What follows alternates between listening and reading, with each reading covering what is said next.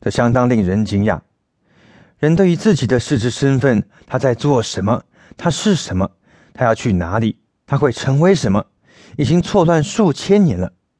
可是他却从来也不曾察觉到，那除了某些很小的地方，像是乔达摩佛陀住过的地方之外，人不曾察觉到任何真正的生命机制，也不曾察觉到人类用来处理思维的机械程序。这真是令人难以置信。我刚刚提到了机构，他最惊人的事情，应该是一两年前发生在哈斯伦敦办公室的那件事情。几年前，哈斯在大不列颠成立，这感觉真奇怪。用这么广的说法，几年前，就好像是我们一直都存在一样。有时候坐在我的办公桌前，是会有这种感觉，但其实不是这样的。在英国的办公室，过去并非总是运作的很完美。山打机和带尼体在人类的领域中运作，也就变得有机会犯下许多人类容易犯下的错误。然而，我们跟其他类似的组织稍微有些不同。如果有这样子的组织的话，我想应该是没有。不过，类似规模的组织，他们会犯一些错误，然后就不管它。但是，当哈 y 和 HDRF 犯了一些错误，他们会马上把事情导正，他们会努力的去补救他们搞砸的事情。做错事的时候，他们自己知道，也会试着去弥补。事实上，戴尼提和山达基沟通线的长度和业务流量，就核心职员来说，其实需要一个比目前英国、美国机构要大的组织。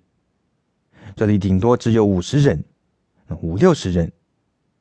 而他们所处理的沟通线可以环绕世界一周，然后在他们身上绕个好几圈。所以，我们犯的错误只有这样，没有更多，已经很有意思了。偶尔，机构会雇佣到训练有素的主管，每隔一阵子就会有这样的事情。我们最后总是得开除他们，但是我们会雇佣到这样的人，他们带着文件来。嗯，说自己曾经在杰斯特宁公司或是惠生公司上过班，他们是公司顶尖的销售经理，或者掌管人事的聘用与解雇，或者把老板办公室整理的亮晶晶。你知道的吗？他们很精明的。而他们进来机构之后，干了一堆蠢事，然后我们就开除他们了。总之呢，啊，在英国的办公室曾经雇佣过一个这样的人。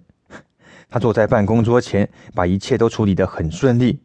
不过有一天，我发现这个人的思考计算有一个小小的错误。